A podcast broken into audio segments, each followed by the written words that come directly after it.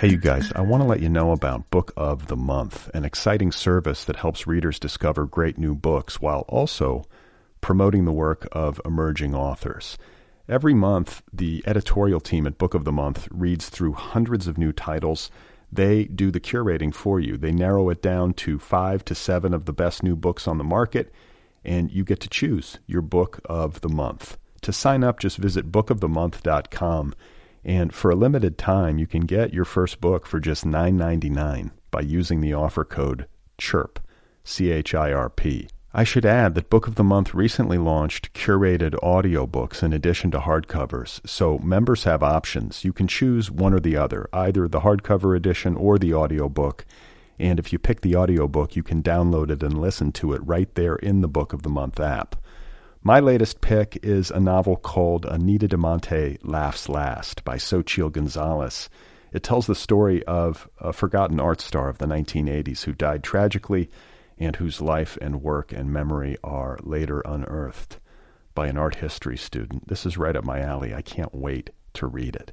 So if you want to sign up for Book of the Month, remember, go to book of the month dot com, and for a limited time, get your first book for just nine ninety-nine by using the code CHIRP, C H I R P. One more time, that's book of the month dot com. Use the code CHIRP and get reading.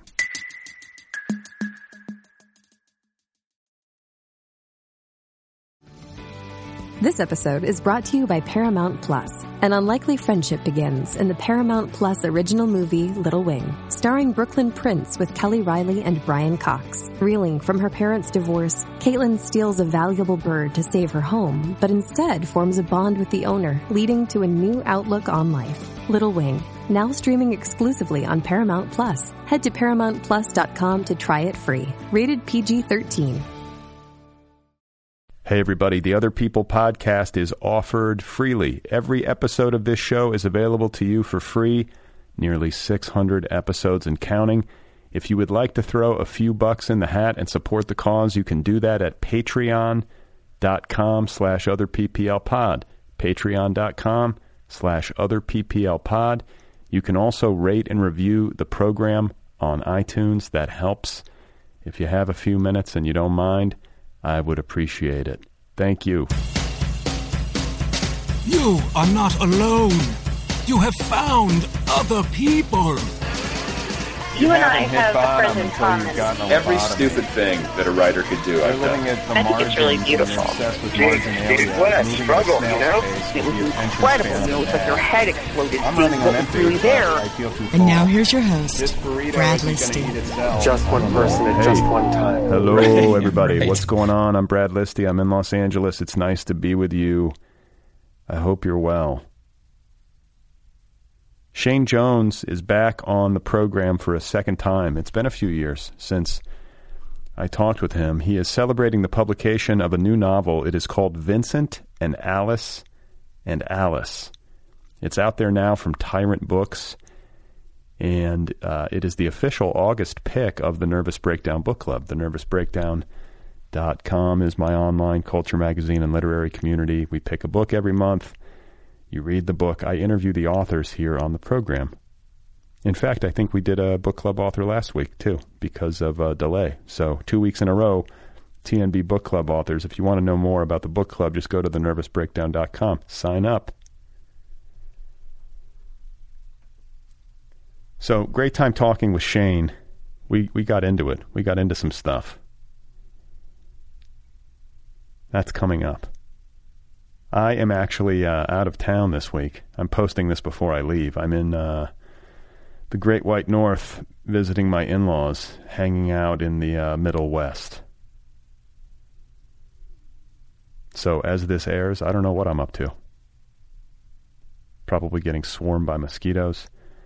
Uh, I could be swimming in a lake. I don't know. But picture me there, if you will.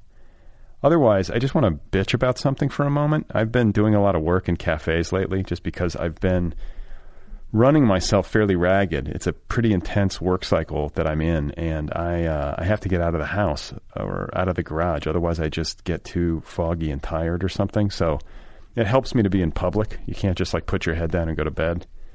which I mean, I suppose you could, but I don't. So I go out, I bring Twiggy, my dog, with me, and she's a beautifully behaved animal. She, you know, she's trained. She'll come, she'll like sit, she'll lie down like right under my chair and like curl up and go to sleep. That's where I'm at with this dog. She's the light of my life. And uh, I take her to this uh, cafe near my house to get some work done, and it's on an outdoor patio, open air. And I go in, and I just like, you know, I say, Twiggy, like, get into the chair, go on, lie down. She lies down, no problems. I open up my computer, I'm starting to work, and I hear this dude at the table to my left just start bitching about the fact that I brought my filthy dog into a cafe. Meanwhile, we're outside. Meanwhile, she's like sleeping under my chair, several feet away from him. And I, th- I mean, I think I had earbuds in, but I wasn't listening to anything, so maybe they thought I couldn't hear them, but I could totally hear them. I was like, what kind of asshole are you? Like, I get it if the dog is inside. I can see that as a legitimate complaint. And in particular, if the dog isn't behaving itself and is somehow intruding on your personal space or, you know, causing some sort of uh, legitimate upset. But like a perfectly trained dog can't like lie five feet away from you. Like you're so, what, what's going to happen? What are you so scared of? Fucking Nazi. It's like people get out, all, you know, they're all out of whack. The last thing you should be worried about is a perfectly behaved dog. Like, worry about people. What, you worried about contamination? Are you worried about uh, cleanliness? Like, why don't you go back into the kitchen where whoever made your food is working? Why don't you demand a kitchen tour if you're so concerned? I simply cannot trust human beings who don't like dogs. Don't see the uh, beauty in a dog or a cat. What's your problem? These are the people who need dogs. I guarantee you this person doesn't have a dog. Get a fucking dog. And then come back and just like apologize for being so fucking thunderously stupid. Just beg for my forgiveness. Anyway. Don't fuck with my dog, man. Does Monday at the office feel like a storm? Not with Microsoft Copilot. That feeling when Copilot gets everyone up to speed instantly? It's sunny again. When Copilot simplifies complex data so your teams can act, that sun's shining on a beach. And when Copilot uncovers hidden insights, you're on that beach with your people and you find buried treasure. That's Microsoft Copilot. Learn more at Microsoft.com slash AI for all. This episode is brought to you by Paramount Plus. Get in, loser! Mean Girls is now streaming on Paramount Plus. Join Katie Heron as she meets the plastics in Tina Fey's new twist on the modern classic. Get ready for more of the rumors, backstabbing, and jokes you loved from the original movie with some fetch surprises. Rated P G thirteen. Wear pink and head to Paramount Plus dot com to try it free. My guest today is Shane Jones. His new novel is called Vincent and Alice and Alice. It's a terrific book, and it has uh, been generating a lot of uh, great response from readers and critics alike. It is out there now from Tyrant Books, one of our best and uh, most interesting indie presses on a consistent basis. There's nothing they put out that uh, isn't uh, terrific. So very excited to share this conversation with you. Really enjoyed catching up with Shane and checking in with him and seeing where he is as this book makes its way out into the world. Here he is, folks. This is Shane Jones, and his novel, one more time, is called Vincent and Alice and Alice. I read somewhere, like, I don't know if somebody tweeted something about a three act structure, and then I, like, I think I replied or I tweeted, like, I don't even know what a three act structure is. So I, I did research it and like how the how things are supposed to move in three acts. And Vincent and Alice and Alice does have like a specific three acts as far as like Vincent's the background, the setup, him going through the training, the reveal of the per version of Alice, and then the kind of the, the big conclusion of getting rid of Alice and the real Alice coming back. So it does mock that. Uh, one book that I kept looking at was uh, Fight Club. It's like Fight Club always felt like a really mainstream book to me. I mean, the movie gets even more credit, but like that book, it's short, it's fast, it's really accessible. The voice is really strong. So I like would look at, at that book, and I don't, I don't necessarily even like Fight Club. Um, but the book was helpful, I think, in ways to write more of a mainstream style. And then other stuff, just like pulling back on some of like the language stuff and the fantasy stuff that I would get wrapped up in with before. So I would try to edit myself a little bit. And what about the premise of the book? Because it is a strong uh, premise. It feels Spike Jonze or uh, uh, what's the word? What's the gut? Charlie Kaufman-y. You know, like there's a lot of, uh, I don't know, like I feel like it's really like psychologically and emotionally astute, but it's got this, um, you know, sort of sci-fi element. I'm curious to know the origin story of how the idea came to you and, and how you built out the world. Yeah, Eternal Sunshine of the Spotless Mind is like an influence also. Like I would look at clips of that while I was writing, because that was like a really, I felt like that was a mainstream movie, but also really kind of like artsy and strange, um, which is something I wanted to do.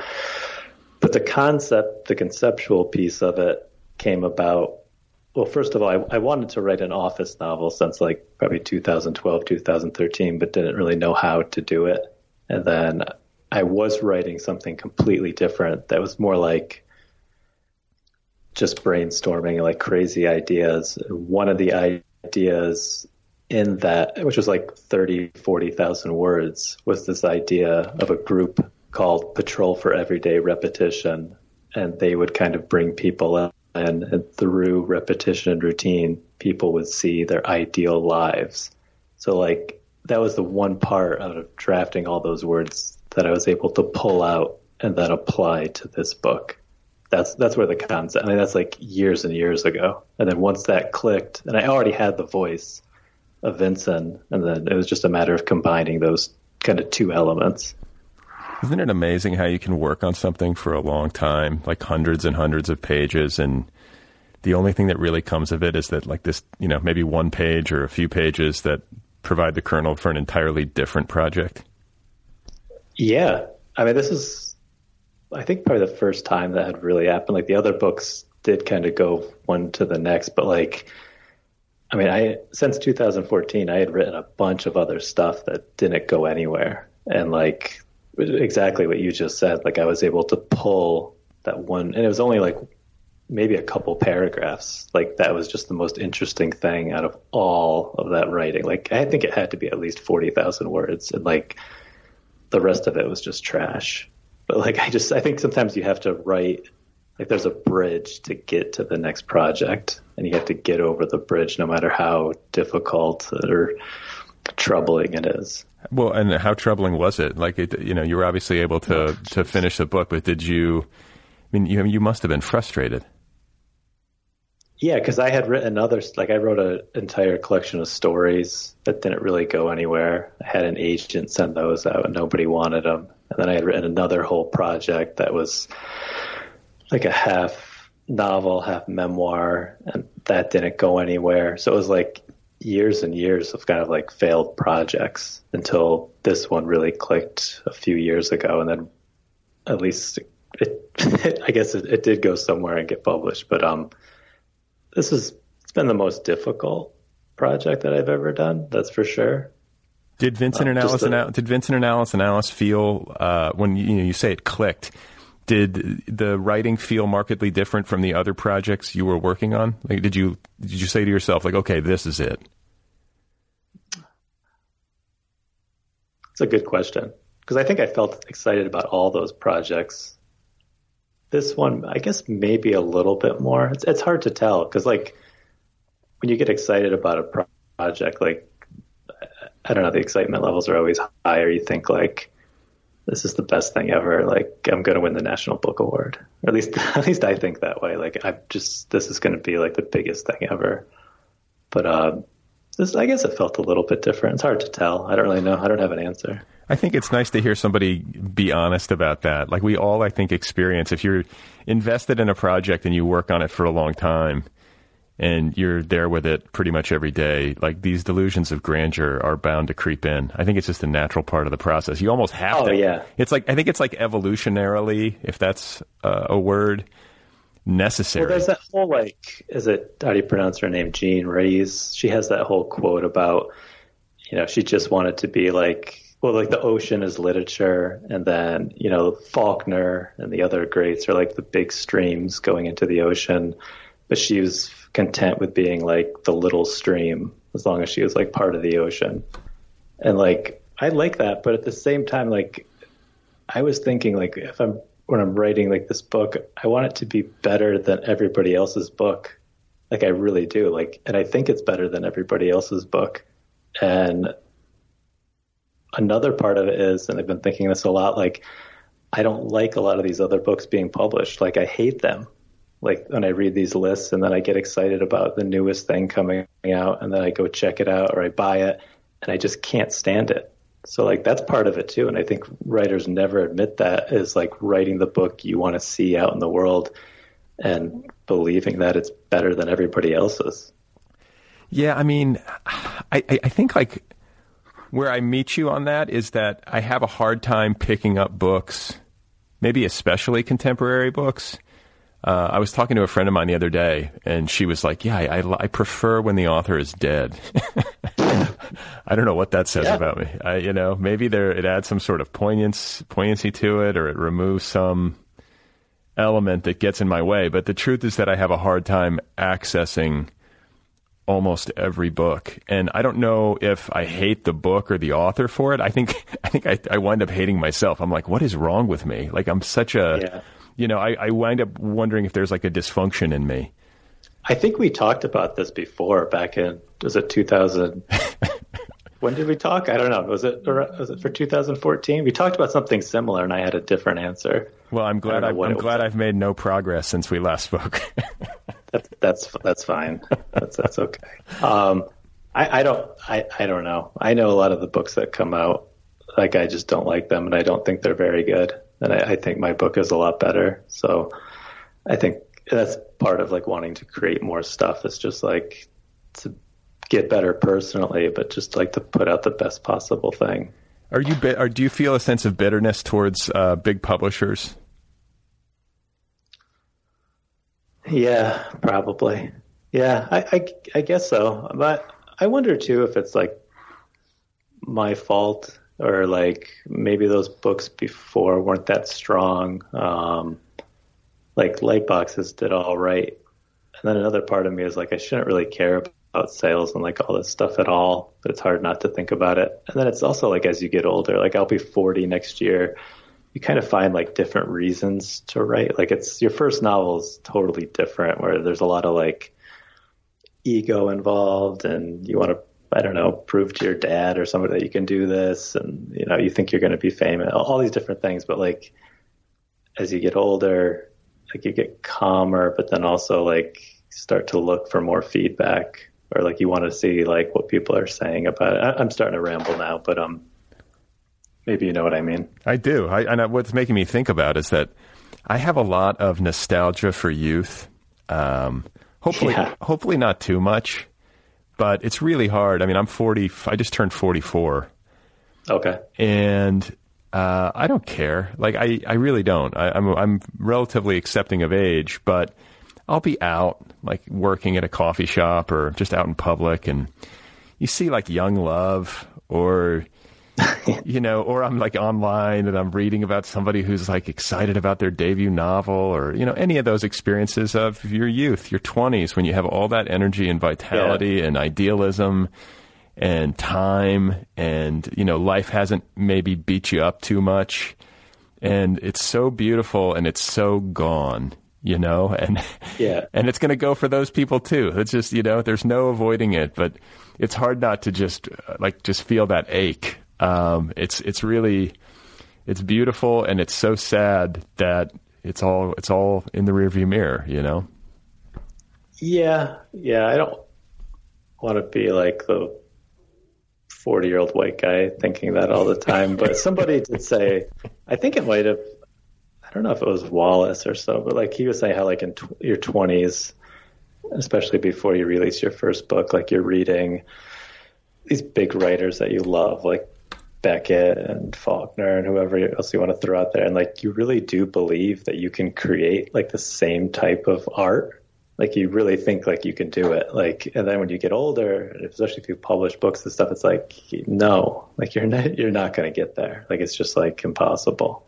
Um, which I think is okay. Like, I think you just find your own lane and like do your own thing. And then, you know, you keep putting out your own work and trying and just keep getting better and better. I'm endlessly fascinated by why certain writers wind up making louder noise than others. Uh, like something in their yeah. in their vibration, something in whatever it uh, it is. Like all of these, you know, infinite um, elements that contribute to who they are and how they think and express themselves and perceive the world resonates to uh, a very high degree for some reason. And I don't think they know why. I don't think anybody knows why. Um, but no, it, it happens. I think part of it is like luck and marketplace and knowing the right people, and then also having like a really an amazing, a really amazing book. Um, I don't know who I'm trying to think of somebody like where it all clicks. I get like Ottessa Moshfegh. Like it all clicks for her. Like she's got everything, like the total package, and great name, gives great interviews. Like it all, it all just kind of works. So like. I think that some of those people, are, it, it seems like a, about right, but I know what you're saying. We're like, kind of like, wow, like why did that person got all those awards, or why are they being reviewed in all these different places and I'm not? You know, like it's just natural to think that. Yeah, and and just, uh, I guess I'm like, I'm also just interested in that, like what mysterious, like magical element to it. Um, you know, where there's something in there. Uh, I always call it their vibration. I don't know how else to characterize yeah. it. Um, but I guess like a question that arises out of that conversation is in light of the difficulties of the marketplace where, you know, the big publishers in particular are just looking at numbers and being uh, oftentimes pretty corporate about it. I wonder if there's a book that, let's say it vibrates really well and just cuts through and changes people's temperature um, with real consistency. Like, wouldn't wouldn't a book like that cause a big publisher to take a chance? Just go, hey, you know, maybe this guy or this girl's uh, last, you know, couple of books didn't do great numbers, but everybody who read this thing just like wept or whatever. Like, they'd have to respond, or is it that? Or do you think it's like that? Like, you know, machine-like and robotic and numerical. I, I mean, I don't know. I mean, what do you mean as far as like a like a like an author's third or fourth novel by like a small publisher? Like if it got like a huge response? No, I'm just saying like, like you su- you submit like like you have like a publishing uh, history and sales track record that doesn't like wow big publishers or make them feel um, like secure, you know, in the financial risk part of it. But the book that you've written and submitted is just like, uh, it just, I don't oh, know. I see what you're saying. Like everybody reads it and, and cries or something.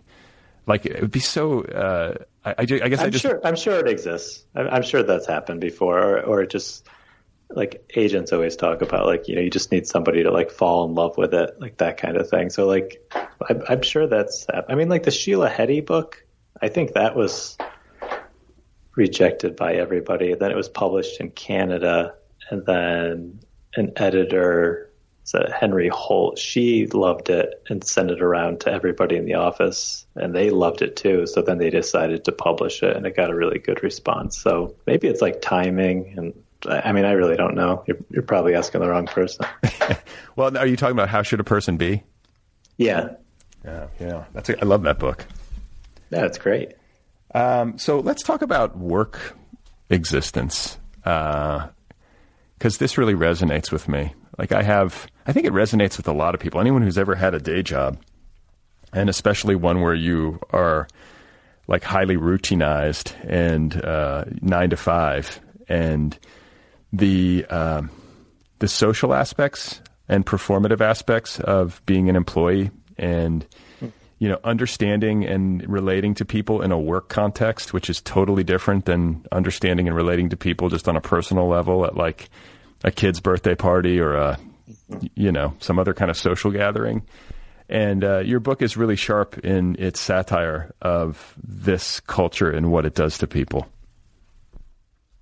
Well, a lot of it feels artificial. I mean, not not in the book, hopefully, but like work workspaces, office, like it feels artificial, and it's. I think a lot of the times, it's hard to figure out where, you know, the person's title ends and the actual human being begins. You know, like so and so is the director of communications for some company, but like they're that person and that label, but then there's also like the human being aspect side to it.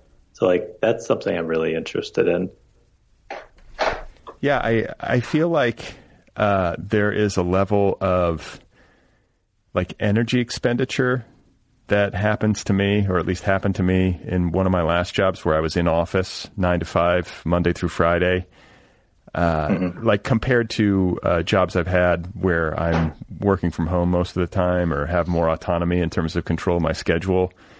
It's just, it's like significantly less draining. And yet the workload isn't entire, isn't all that much different. It's just like the having to go in and, I guess, perform my title and relate to people with different titles in accordance with whatever I think sure. that means. And man, there's a part of me that just wants to be like, hey, how's it going? We're going to die. How you feeling? You know, like, you know, like yeah. let's cut the shit. Like this is so fucking. Well, it's great.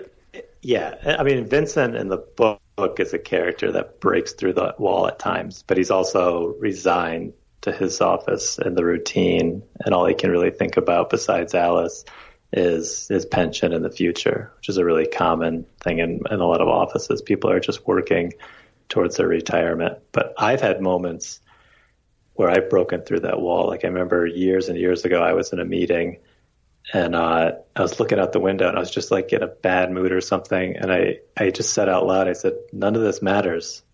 Like kind of as a joke, but not really. And other people laughed too, but it was like a moment where it was like, true, like none of the stuff we're talking about really matters, but like, and then it, you know, went right back to talking about whatever it is we were talking about. But um, those moments are really, really interesting. What do, what do you do for a living again? I think we talked about this last time.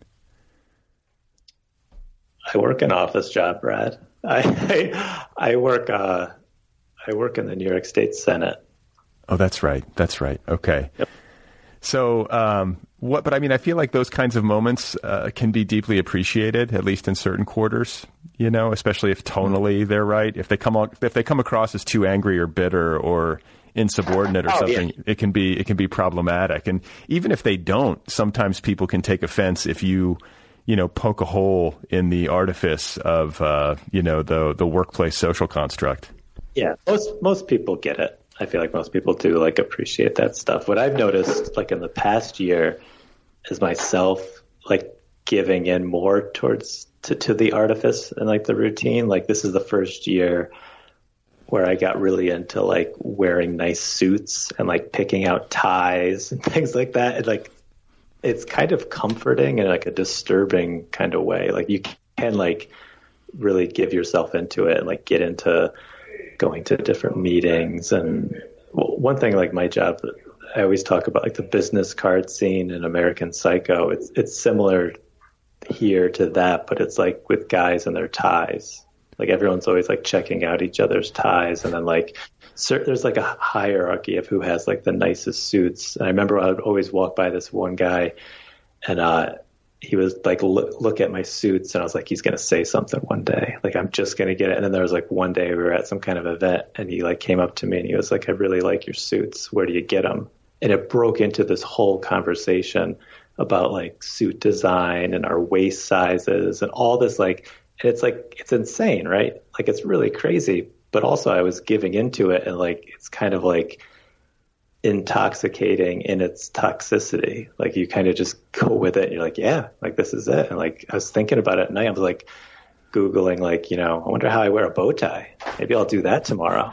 Like you can you just it's amazing. It's amazing what like you can do and then get really into it. It no matter how like I think, damaging it probably can be to, like, if you want to talk about, like, the human soul. And it's almost like boiling frog theory. You know, like if the frog's in the water and the water just keeps getting hotter and hotter, they won't notice it until, like, the, it's boiling and the frog dies. Like, but if you threw the frog right into the boiling water, it would try to jump out. So that's, that's my work environment. No, yeah. I mean, I hear you. And I think, like, I wonder sometimes to myself if my, like, you know, inner criticism and discomfort around these things and the way that I obsess about it and try to kind of pick it apart and the ways in which I feel maybe self-protective. I don't want, like, the best part of myself to become damaged by the pursuit of money or the pursuit of approval in this sort of, like, phony construct and all this stuff. I'm like, do, like, quote unquote effective humans, like effective professional humans, they must think differently. Like, like I'm talking about, like, super achiever people or whatever. Oh yeah. You know, and, like, it, do I just have, like, a bad fucked up attitude, and, like, do I need to, like, recalibrate, like, my perspective, and would that just make my life a lot more smooth sailing? Do you see what I'm, do you see what I'm getting no, at? I, uh, I mean, you're just not wired that way though. Like, those people are just built that way. Like, they're driven as far as, like, like money and, and their, their status and whatever job title they have, like, that's their whole identity. And a lot of the times they don't really have much outside of that. Like, even those people that have kids, like, you can't even picture them, like, really being a parent. Like, they're just wired differently, and it's all about the job and, like, you know, climbing the corporate ladder or, like, getting to the next step or the next raise. And they, they, there's, like, that's all they think about. Where, I mean, you, you don't work an office job now, right? No, I mean, no, I work a, a job job, but I don't, we all work from home, and it's like, it, it's kind of a unique arrangement for a company where, like, the right. people, the people who run it, uh, like, really don't want to get an office for as long as they can. Right. They want to try to avoid that for, I think, for some of the same reasons, which is cool. And you're, I mean, even, I, I mean, I have a son, you have kids. So, like, when you're at your job, you're probably thinking about, about them and, like, you know, what's for dinner and th- like planning for the weekend. These people that are, like, super achievers and, you know, they're the top of whatever, like, I don't really believe that they think that way at all. Like, it's just, they don't even, that's not on the radar. You know, it's just like job, job, job. I, I think actually there are some people for whom, like, the quote unquote having it all is part of the badge of honor and achievement. It's like, I'm going to have the C-suite job with the seven figure salary, a piece of equity. Um, you know, I'm going to do CrossFit in the morning before work and make it to my kid's baseball game in the evening. You know what I'm saying? Like, they're going to do every fucking thing. And that just sounds exha- exhausting to me. You know? Well, the question is, like, do those people, do they find meaning in those activities? Like, that's what I would be, like, curious about. Like, I don't even, I don't think happiness, and there's a part in Vincent and Alice and Alice where Vincent even says, you know, to the question, are you happy? He kind of shrugs and says, you know, I don't think happiness is part of the deal. And I think about that too. Like, I don't think happiness is part of the deal, but finding meaning in what you're doing or something you're doing is probably the most important thing. Because if there's no meaning to it, even if you've achieved all that, I, I don't know, like, people talk about, you know, like, your day of reckoning before you die, like, you, you, you, you immediately think, you know, did I live, like, a worthwhile life? And if those people are thinking about all the things you just mentioned, I, I, I don't know. Um, like, writing books and creating art, I think, is really meaningful. I think it's one of the most important things people can do. Um, but people don't do it enough. So I, I guess it's an issue of meaning. Yeah. And I, I also, like, keep thinking back to this whole idea of wiring, you know, because it, it certainly does seem like that has a big impact on where we land and how we function in life. And I'm thinking of a friend of mine's older brother, and it's like, it's pure comedy, uh, looking back on it, because this friend's older brother is today, like, a titan of industry. He is yeah. a millionaire many times over, or if he's not now, he's going to be. He's just killing it, you know, in the, yeah. in the corporate sense. And I think I, I think the very first time I ever laid eyes on the older brother was in junior high. My friend, who was kind of relatively, he was my new friend at that point. We hadn't been friends for very long. And he's like, hey, you know, my older brother's in high school and he plays on the baseball team. Like, let's go to his game after school. So I was like, all right. And I remember we like rode our bikes or walked over to the, the baseball field and like walked up into the bleachers just as like the announcer like called out over the bullhorn, like now stepping to the plate, you know, and it was his older brother. And he steps to the plate and on the first pitch, hit a fucking home run. Just like crushed it out of the stadium. He was the captain of the team. And like my friend, meanwhile, was sort of like a more of like a, a fuck up, you know, like a ne'er-do-well. He would get in trouble and he didn't get good grades and, you know, all the rest. Um, but it was there then. You know what I'm saying? Like, it doesn't surprise me at all that he's in the position that he's in now. It was, it was completely imprinted on him, probably from birth almost, unless I'm missing something. Yeah.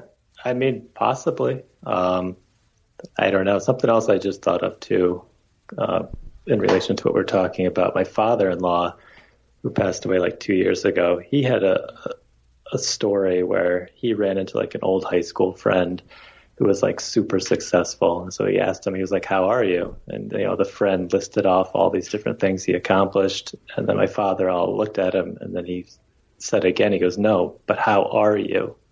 And I think about that a lot, like trying to really ask, like, how are you? Like, you know, you've listed all these things you've accomplished, but like, it doesn't necessarily mean you're all right, you know? I, yeah, that speaks to me a ton. And yeah, I, not, I just, I love that. Well, and I, I, uh, I think I, I tweeted something about this the other day, like that very sentiment, but sort of in a jokey way where, you know, when you go to parties and the adults are standing around and somebody's like, so what do you do? Or so how's work? Yeah. I think I said, like, instead of responding or instead of like actually responding to the question, I, I instead say something like, let's not busy ourselves with such trifles as death is never far, you know, like, yeah. Which is like, you know, a completely like socially unacceptable uh, response in some way, like, like tonally. But it's what I want to say because I just don't care. Like the older I get, the less I care yeah. about any of that stuff. Yeah. I mean, I don't, I don't know how you're going to be when you're like seventy-five or eighty. I don't know. Gonna be, you're going to be off the wall. Yeah. I don't know what I'll be. You know, I feel like, I think I, th- I feel like sometimes like I should have been a monk because you can just completely, it's like the only way I can think of where you can be fully contemplative and divorced from uh, money or, um, you know, any kind of breadwinning concern. I mean, I say this sort of tongue-in-cheek, but there's a part of me that it's like... It's still an identity, though. It's still like a, a label, and I, I I hate to say it, but I think it's still almost like a job title. Like, yeah. I know there's like the spiritual elements, but like, it's still, I think, and it goes to like, none of us know what the fuck we're doing and why we're here, and we're always searching for some kind of identity or label. Like, we have to do it. You know, like, there's no... it's.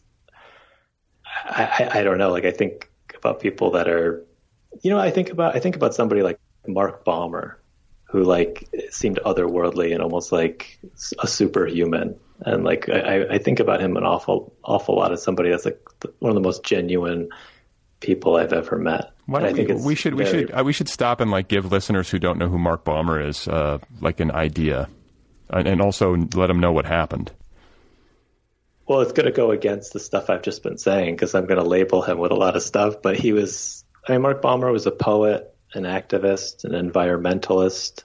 Um, he did art projects. Uh, one of his things was, you know, walking across America to raise funds for climate change. Um, it's really hard to describe because there's so much. And when I went to his memorial uh, benefit in Providence, Rhode Island, each person that spoke about his life, it was like a totally different aspect where like one person was like his like college, I think baseball player, uh, co-player or something. And he was like, and he talked about how Mark was like the best baseball player and like I like stuff I, I had no idea. And then like his family had personal stories, then people in the community.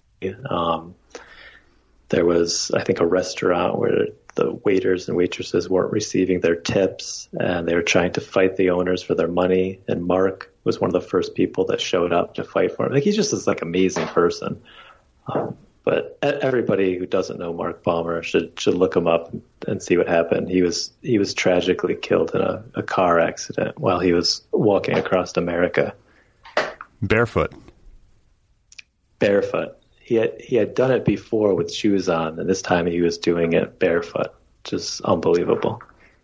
Yeah, that's a terribly sad story, but I hear you. You know, like, I didn't know him. Um, I emailed with him a little bit, and I, uh, you know, in the aftermath of his death, was like watching a lot of his uh, videos and so on and so forth. And there is a kind of purity. You know, there are those people out there um, who sort of... Uh, prove that it can be done. You know, you can live um, maybe in accordance with your highest ideals, and um, you don't necessarily yeah. have to follow. It's inspiring. You know, you don't necessarily have to follow the herd. Um, and he certainly didn't. No, he's one of the rarest ones. And I wish I could be more like him, but I'm probably more like Vincent in the novel, which is like, I'm thinking about my health insurance, you know, and I'm thinking about the routine, and I need the structure because I don't want to lose the structure. What would happen if I didn't have my nine to five? Like, that kind of thought process. Hey, it's Kaylee Cuoco for Priceline. Ready to go to your happy place for a happy price? Well, why didn't you say so? Just download the Priceline app right now and save up to sixty percent on hotels. So whether it's Cousin Kevin's Kazoo concert in Kansas City, go Kevin! Or Becky's Bachelorette Bash in Bermuda, you never have to miss a trip ever again. So download the Priceline app today. Your savings are waiting. Go to your happy place for a happy price. Go to your happy price, Priceline. Well, you know, you talk about meaning, and you talk about um, that being the most important thing. I can say that having kids, um, and in particular, my son is disabled, um, so we have like an, there, that adds a layer, and it has sort of made some decisions for me in terms of my work life. Like, I have family responsibilities and obligations that I. Very- How is he disabled? I'm curious. Um, he's got some physical disabilities, uh, his, um, you know, neurologically. So the left side of his body doesn't work, uh, as well as it should. So he's four and he's not walking yet, you know, so stuff like that. He's also got epilepsy, um, which we have at bay with medication, you know, knock on wood. And he's got a genetic disorder, which, uh, you know, is difficult and may or may not cause like some cognitive function difficulties. We just don't know yet. So. It's uh, it's really tough, and it's like what I say, at least lately, is that it has made some decisions for me, and that's sure. not necessarily a bad thing, you know, because I was having trouble making them on my own anyhow. Um, but it it certainly, you know, in the face of like professional stress or difficulty or pursuits, you know, I think when you have a child, uh, a, you know, abled or not. Uh, you know, that adds some meaning to what you're doing and adds meaning to your life. Absolutely. Uh, yeah. I mean, I, I, I agree completely. Yeah. I mean, I have like responsibilities bigger than yourself, you know? Yeah. You start to, I mean, a lot of the cliches hold true. Like, you start looking at things differently, like you said. And I mean, I don't know how you feel, and maybe it's even more for you, but like, how heartbreaking a lot of it is, like watching a child like grow up and like just like knowing what they're going to have to face, and you want to protect them, but you don't want to protect them too much. And am I doing the right thing? Am I doing a good job? Um, like a lot of it, it's it's just really hard, and I, I like half of it feels like fifty percent heaven, fifty percent hell a lot of the time. You know, like it's just like going back and forth. At least I feel that way.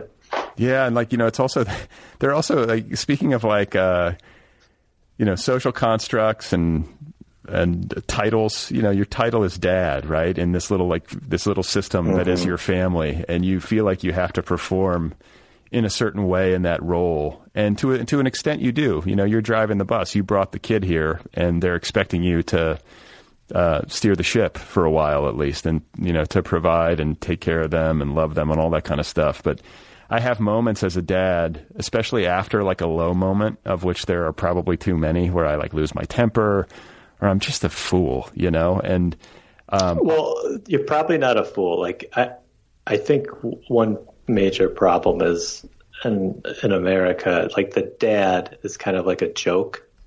Like, and it go, I mean, even from like Homer Simpson or like, you know, there's America's Funniest Videos where the dad's always getting hit in the crotch or the dad's always doing something stupid. Like, I hate that. Like, you know, and then you get l- labeled dad or dad jokes like that. I wish that stuff could change, you know, because like as a dad, a lot of the time, you know, like a lot of it's like showing up and then, you know, being there emotionally, physically. Like there's, there's a lot to it. Like, it's not like you shouldn't feel like a fool. Like, do you feel like a fool because you don't know what you're doing, or because just because I'm doing it poorly? Know. Just because I'm like, like, and, and what I what I'll do sometimes with my daughter, because she's older, you know, she's uh, almost about to turn nine. Sometimes I'll just be like, I'm sorry, like I'm doing the best I can, and like the mask sort of slips yeah. a little bit, you know, like I'm just I'm doing the best I can. I don't have this by the tail fully, and. They're actually really sweet moments. She'll just be like, "It's okay, Dad." Like, you know, like, I know you're struggling is basically like, the, it's almost like a role reversal or like a preview of coming attractions, but it feels good in a way, you know, you don't want to live like that too much, but it's nice to have little moments of honesty. I, I actually think my daughter appreciates it. Like not only the apology, but also just the acknowledgement that like, uh, I goofed, you know, um, hopefully that's a good yeah. thing to do. Well, the opposite end of the spectrum would be like you wouldn't give a shit at all, and then you would just leave, or like you would just be like, "I can't do this," and you know, you could just go off and start another life, which is what my grandfather, my father's father, did. Like he couldn't handle it. My father was like two or three, and he just left, and then moved to Texas, and then later on started a whole new family there, which didn't even know about his previous kids. Like people, which I can't ever imagine doing. Like there's just no way. Um, but people do it. You know, people, I think men especially, they just can't handle it. And they, uh, you know, they desert their kids and their, their spouses. That's a, but the psychic burden that you have to carry, I would imagine, has got to be extreme. Yeah, kind of like There Will Be Blood extreme. When he's like on his knees, like yelling, "I've forsaken my child," or whatever. Like, yeah, I would, I would think so, but maybe not. I don't know. Yeah. People are crazy. So, did you have uh, the Paul Mazursky novel, Bob and Ted, and from Ken, Carol and Alice? I think did that even uh, like come into the picture at all when you were titling your book? I don't even know what you're talking about. Oh, there's a Paul Mazursky movie I, from like the the sixties called Bob and Carol and Ted and Alice, and I was just like it popped into my mind just because. No. Um, no. Okay. Well, maybe you should watch no, it. Never, maybe I should. Yeah. But how did no, the, I've never heard of it. Sorry. How did the title uh, come into being? It's a great, I think it's a great title. So back to like the mainstream thing, I, I was trying to pick the most like mainstream title and just had stuck with Vincent and Alice, like just like classic. This is a really modern love story. Don't get too crazy. And then a friend of mine was like, "What about Vincent and Alice and Alice?" And I was like, "Yeah, that's that's perfect." Like you kind of know, I think, with titles. Titles are always really hard. I don't know if you struggle with titles, but when you have it, usually like you know, like it clicks.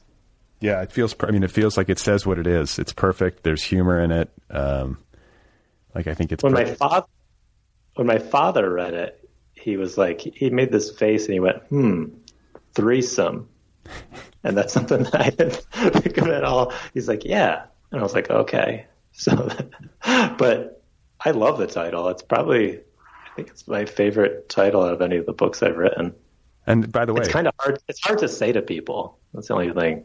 Yeah, because people are like, they always ask like, "Oh, and Alan?" Or like they get kind of confused. You should just be like, "It's about a threesome," but which, by the way, is very mainstream. You know, I feel like the audiences want threesomes. I, I think a mistake was made in the pitch in the book. I think, I think you're right. I think there was a, there was a uh, conference room meeting at uh, at Knopf where they were like, "Hey, I thought this was about a threesome. You know, what, what kind of book is this?" Yeah, I know. I dropped the ball. um, so, did you do you feel, in retrospect, having making uh, you know, having made this attempt? To, did I just say having Macon? Uh, I think so. Having made this attempt to um, work in a more mainstream vein, do you feel like you got it out of your system? Do you feel like you're likely to continue in this vein? Did you enjoy it? Did you learn like valuable things from it? Or was it, you know, was it like trying on a shirt that didn't fit? No, I enjoyed it. I mean, I enjoyed like changing my style and writing and like shorter, more declarative sentences. I've never written an entire book in first person, like just things I hadn't done before and trying to make it more simple. Um, a friend of mine who read the book, because I talked about the mainstream thing with him, and he was like, no, no, man, like it's still you. Like you can't, and he had read the previous books, like you just can't get away from you. You know, so it's like I, what I might think is like more of a straightforward novel. It's still not, from other people that have read it and read my past stuff. Um, I don't know if I'll continue writing in it. Maybe. Um, I don't have any projects lined up, and I haven't really written anything at all since this book for years.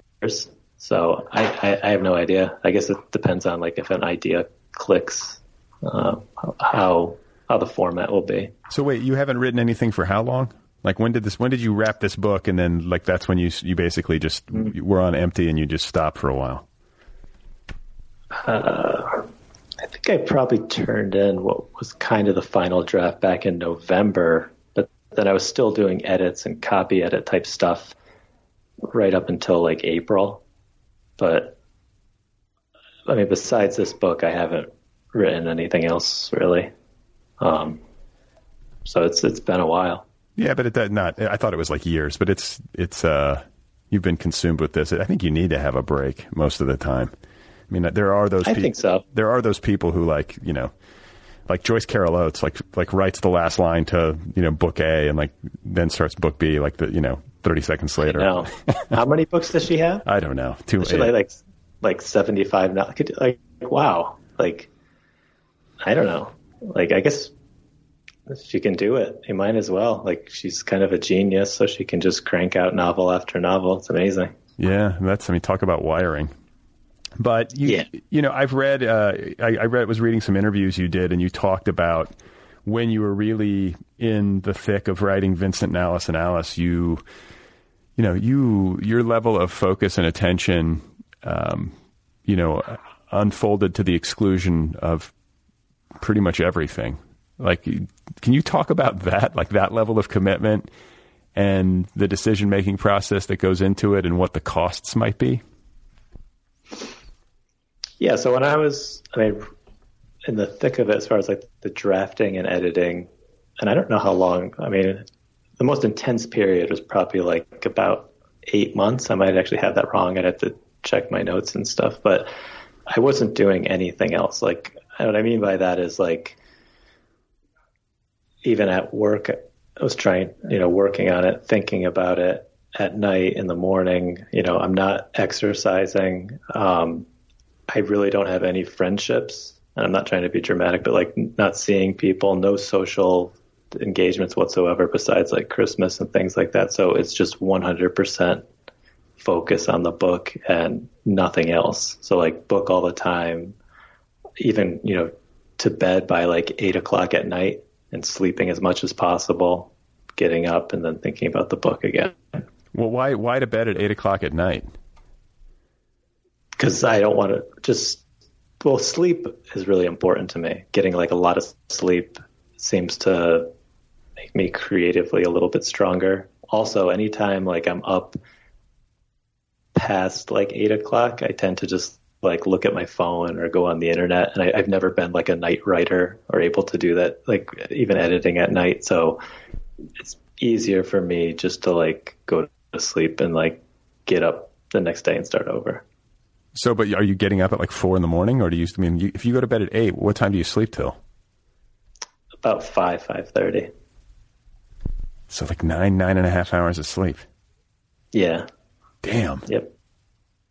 And how much get, do you sleep a night? Uh, yeah, I don't know. Like on a, usually between six and seven and a half lately, but I've been crazy with yeah. work and, you know, um, I don't know. Like, I wish I could get more. I think my, like, I think people have different needs in that department. Like, some people need more, some people need a little less. I think I need about like seven, seven and a half hours, um, But, you know, I don't have an alarm clock. And last night I went to bed at about eleven, and this morning I woke up at five twenty-six. So how many is that? Mm-hmm. Six and a half hours? It's probably not enough, but I didn't have an alarm wake I, me up. I just woke up. Do your kids go to bed early? Like my son, I mean, he'll, hope he's seven next month. He goes to bed by like, he's in bed at seven thirty. So like once he's asleep, I'm kind of like, eh, like maybe I'll just go to sleep too. Like that's part of it. Like, I don't, I don't know. Um, but do your kids go to bed early? Uh, my son does. He's usually down by like eight, seven thirty or eight. And then my daughter is, you know, they start to stay up later. Like she wants to watch. Has anyone ever asked you that in an interview before? What, what time your kids go to bed? I don't I feel think like so. The most bizarre. All right. First one. I appreciate it. I'm so, I mean, at six hundred episodes, I'm always hungry for new, uh, new questions, you know? I think people needed to know. they, they, uh, if they've listened this far, they're probably pretty ecstatic that they got that out of you. No, but it's actually, you know, I think, uh, like scheduling and getting enough sleep is important, especially creatively, but just in terms of life and health in general. And if you're, it's like, like, I think ideally I'm always like, I wish we all like were on the same schedule. So we all go to bed at the same time. Like I have to get up early if I'm going to do any kind of exercise or, uh, like self, yeah. like any kind of self care at all for me. The only time window I have is very early in the morning. Um, and I'm pretty dogged about it just because if I don't do that, I don't function well. Like I'm just, that's the way I'm wired. Like I have to, have to do that stuff. So did you, are, are you working on a book now? Uh, I mean, mentally I'm chewing on stuff, but like I've been so consumed with work and so frustrated, like trying to write, um, like autofiction or a memoir about a dad who's like reeling from um, multiple miscarriages and the birth of a disabled or the diagnosis of a disabled child. Like that's the book really. And I can't write it in a, in a, in a way that satisfies me and doesn't feel like just kind of, uh, like a navel-gazy bummer or like some sort of victim yeah. narrative where I'm the hero, hero suffering or whatever, like the hero of suffering. Right. So it's like a tonal challenge. And then yet it's also, for all of its frustration, it feels like this immovable object. Um, like when I sit down to write or I conceive of writing, like there's nothing else that occurs to me because it's just such a monolithic thing in my life. Um, you know, it seems absurd for me to be right. like, you know what, I'll, I'll write a spy novel just to take my mind off things. You know, like it's just, um, yeah. I, you know, so I'm wrestling with it in some way, but it's like this big, huge block of granite and I've got like, you know, a spork, you know, is what it feels like. Yeah. Um, I know uh, a friend of mine, she had like a, she was trying to work on a novel and uh, she's got two kids and went through a divorce and has a ton of shit going on. So she blocked off like Wednesdays would be her like writing day. So she would just write all Wednesday. But what she found was when Wednesday would come around, she would just think about like everything she had to do for Thursday. So like even structuring it, it was just like, well, I have to do the laundry and then, you know, my daughter has to be here. Like it just like constantly go through her head. So I'm able to block that stuff out pretty well. I don't know if that's a good thing or not, but like I can detach from that type of stuff and just like lock into a project once it's going. So I'm sure when you wrote your first book, you must have like locked in or had some kind of structure. So I'm, I imagine it would come again eventually. Yeah. Yeah. I mean, like it's always going to be on my, on my brain and chasing me around. I think as an order of priority, like breadwinning has to be, um, front and center for me just cause I've got to keep a roof over our head, but, um, yeah. I'll keep, I'll keep messing with it. I just got to get to a place where I feel like, um, I can deliver it, uh, I don't know. It's so complicated. It's not, it's not just structure. It's not just tone. It's not just the emotional content and the effect that I want to have. It's not just like personal concerns about what to reveal and what to keep close to the vest, you know, for privacy's sake. It's all of those things. And like trying to, yeah. you know, mold it all together in a way that I can feel good about, you know, and hopefully it'll come or, or it will just like become less of a concern to me and something else will take over, uh, which I suppose is possible. But sometimes I think there are certain books that you just have to write. Like they're, you're either going to get them, you know, you're either going to work through them or they're just going to sit there forever, you know? I think you're right. Yeah. I don't think you can like outthink it either. Like it's a matter of like sitting down and like at least trying to write, you know, like that's the only way to work through through it. Like I, I've tried to like just think about projects and then like mentally you get wrapped up in them, but you're not actually writing. Like you're not actually typing anything. So usually it helps when you're typing stuff. Not that I'm trying to give you advice because you don't need it, but like, you know what I mean? Like you do have to like physically do the work. No, I need the, I need the advice. I love the advice. Nah, nah, you don't need the advice. Not from me. You've got, you've got other more famous people you've interviewed. They can give you good advice. Um, what about like this, like the total kind of isolation where you kind of cut the cord between yourself and your social life in order to get creative work done? Is that something you worry about? Is that something that you don't give a shit about? It's just the, it's just the cost of doing business? I worry about it as I get older because I see people and I know people that are older and don't have friendships or they don't have like a social circle and they're very isolated and they don't know what to do. And that I do worry about. Um, it's something I, I, I do think about. So I, I gotta, uh, I got to go out and get some friendships, Brad. That's what, that's what people are going to hear this and be like, this sad, sad man. He's in the Albany Public Library all by himself. But also like, I don't know what you think about this, the online stuff, like having a community of writers. Like I email with people a lot and talk to people, and some of them, I mean, I guess you being one of them, like I, I've never met them, but it kind of feels like a friendship, but it's not, it's not the same thing. Like I'm always shocked by people that are like hosting dinner parties and then they're going hiking with their friends on set. Like they've got all these plans lined up. And I'm just like, oh my God. Like I, you know, I, I've got my family stuff with my wife and son, but as far as like any f- stuff like that, like I just, I just don't do it. Yeah. I, I find I'm right there with you. And it's like, I want to, like in some fantasy corner of my mind, I want to be the guy that throws parties and has people over, but it's so exhausting. See, I to me. feel like you are that guy. I don't know why. I feel like you and your wife had those parties in California. You got like Bermuda shorts on. There's martinis. Like, I don't know why I, I've got it totally wrong. I like being a host, um, but my life is pretty regimented by necessity. Like I've got work all week. I get to Friday. I usually hit the wall. Like my tiredest day of the week is Friday. Like Friday night, I'm typically like, I can't, I can't do anything. I just need to shut down. And then I work all day Saturday, um, typically, um, because I've got to do the podcast or I've got to catch up on stuff or, you know, I'm always working pretty much six days a week.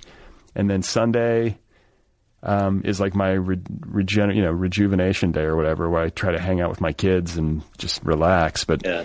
I mean, I don't know how, like people who have like tons of time, uh, to read, Like, like they're like, oh yeah, I read like four books this week and, you know, I threw a dinner party or I'm like, or, or like even something as simple as like, I cooked dinner tonight. I made this incredible, like complicated recipe with like sixteen different ingredients and five different dishes. And I'm like, man, what life are people living? Like I, yeah. I barely have time to eat.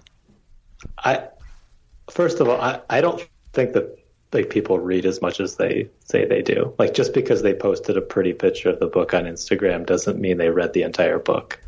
You know, like I, I, I don't believe it. Like those people that are always posting stuff and saying they've read so many books, I, I just don't buy it unless they read like incredibly fast or I don't know how they're scheduling their time. I mean, I love to read. I try to read as much as I could. I've read less this year than I ever have. Um, but especially if you have kids, and I hate to say that as an excuse, and it's so cliched, another dad type thing, but it's really hard to sit down and read. I've read a shit ton. Really, I've read a shit ton. Of, yeah, I've read a shit ton of kids' books. I'm like, I got all. I've, that, I got all yeah, that. Yeah, I've read a lot of kids' books. That's my right. That's my diet right there. It's like Doctor Seuss and like uh, you know Peppa Pig or whatever it is. Mm-hmm. Yep, that's the one. Peppa Pig. Um, so you have not writ, uh, like written anything since, um, you know, this book sort of wrapped up. You're in, I think, a fairly normal transition period where you're just kind of replenishing your, your energies. Um, is that where things are? Are you starting to have like kernels of ideas or Do you have any sort of vision for what you'd like to do next? I do have some notes and things like that, but uh, not really. I think part of it is getting the voice out of my system, you know, like especially like a really, it's like a really strong first person book. So like have, trying to get away from that, you know, like I just need space from it. Um, then also recently I've gotten really into exercising and like going to the gym and doing like deadlifts and bench pressing and stuff that I've never thought about before. So like I'm basically just going to work on my bench press until the end of the year. That's my plan. I'm I'm right there with you. Yeah. I think lifting, I think like, I, I, I, tell, I tell people that all the time. I'm like, listen, you get into your forties or whatever, especially as a man, um, and just in general, but like, you know, it's not all you have to do, but like lift weights, like resistance training well, is good.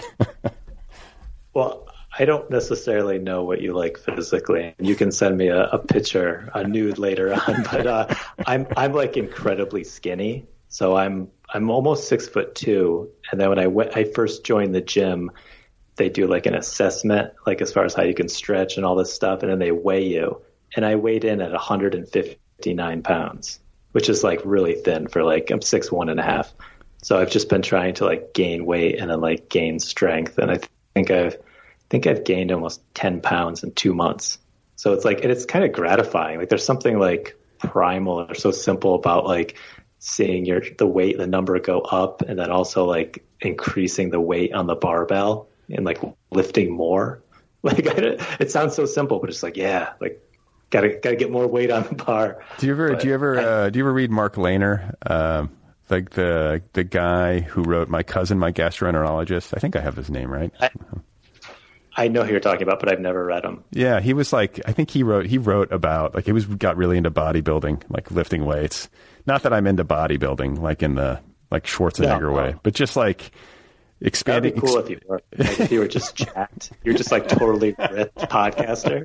Like, the, the podcaster. Um, you should do it. You should just get like totally, totally jacked and like post pictures. Just start juicing. That'd be great. Yeah, yeah, just do it up. No, I mean, your wife and kids, they won't care. They'll be fine with it. Yeah, my like, yeah. my wife would be, if I start doing like taking steroids and just uh, like eating nothing but protein or whatever these people have yeah. to do. Like that's, that is a, I talked to actually uh, a female bodybuilder author on this show and, uh, you know, Katie Arnoldi. This was like way back when. Um, but that whole world of, you know, like taking things to that extreme with trying to change your body and, oh, yeah. There's like a whole, like if you start, I was talking to Jordan Castro about it because he was like researching, like he's he's been exercising and working out. And there's these whole like different subcultures and communities online. And then like, like the power lifters, like the guys that are just like, all you need to do is squats and deadlifts. Like they hate the CrossFit people. Like they think like CrossFit's the worst thing in the world. And then the CrossFit people hate them. Like there's all, it's this, and like you can go deeper and deeper into it. And then do you realize you're like, oh my God, three hours just went by because you're like watching all these videos and reading all this stuff. Like, do you have a personal trainer or did you just get like, like, how do you know what to do? No, I just watched a lot of videos online and talked to people. And uh, at the, the assessment that they did with the personal trainer, the whole idea of the assessment though, is to like get you signed up for the personal trainer lessons. So at the end, they like write out all these different prices and it's super expensive. And I was like, no, I can't, I can't do it. So I just started going and like just using the barbell, like no weights on it at all. And then like gradually try to get, increase it every time you go. And what is it, how does it uh, affect you? Like, cause I find like exercise is integral to mood management. Not that I'm like crazy depressive, but like, I just don't feel Maybe I just know what it's like to be in shape and fit and like exercisey. Uh, but I, I don't feel right unless I do something. Like, have you noticed a shift? Like after you go to the gym, do you get that like uh, upswing or whatever? Yeah, I, I feel way better for about half the day. After I exercise, I feel much better. And then the first two weeks that I went, I felt like awful. Because, like, from what I read, like, my central nervous system just wasn't used to lifting anything at all for the most part. and working an office job and sitting and writing, like all, I just like not prepared for it. So I was like exhausted, but then something clicked after a couple of weeks where you start getting that, that high, not a high really, just like you just feel good and more level headed.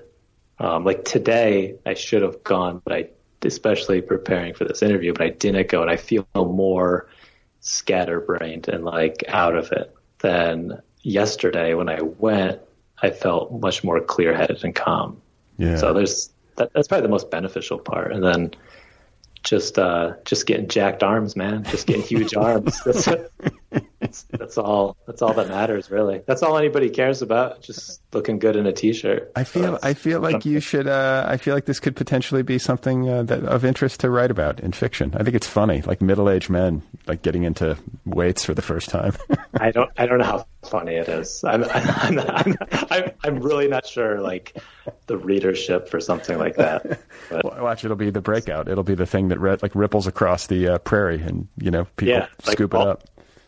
It'll be like, oh my God, we've never seen this before. Yeah.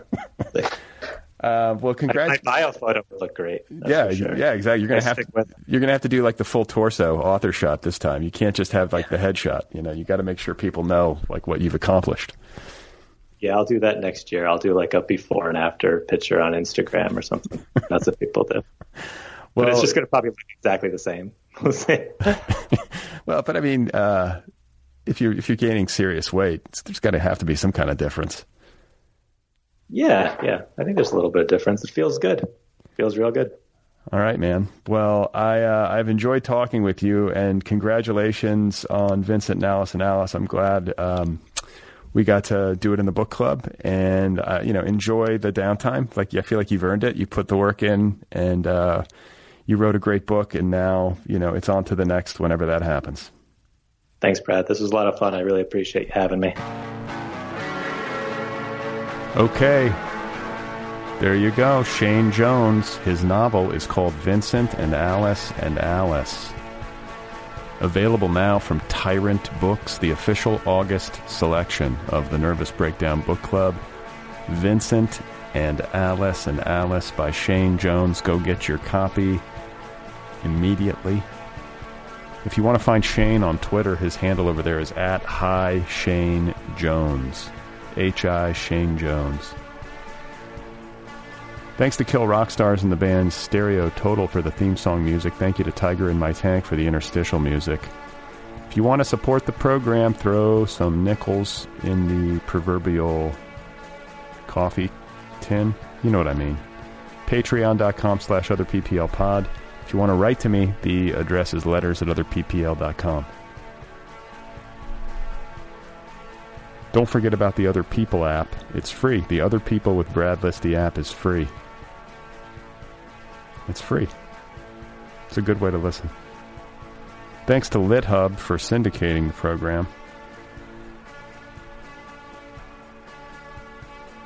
Next week, I will be talking with Chris L. Terry. He's got a new novel out called Black Card. Good time with him. Stay tuned for that. I'll be back from uh, my sojourn. I don't know what kind of condition I'll be in. Hopefully I'll be rested. I could use a little rest.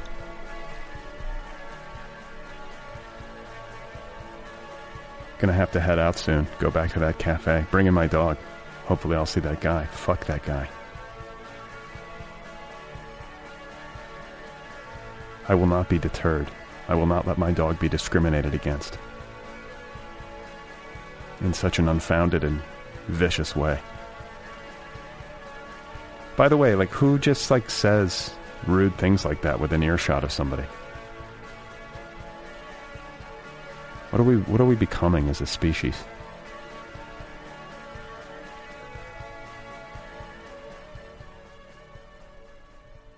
Don't answer that. Mama,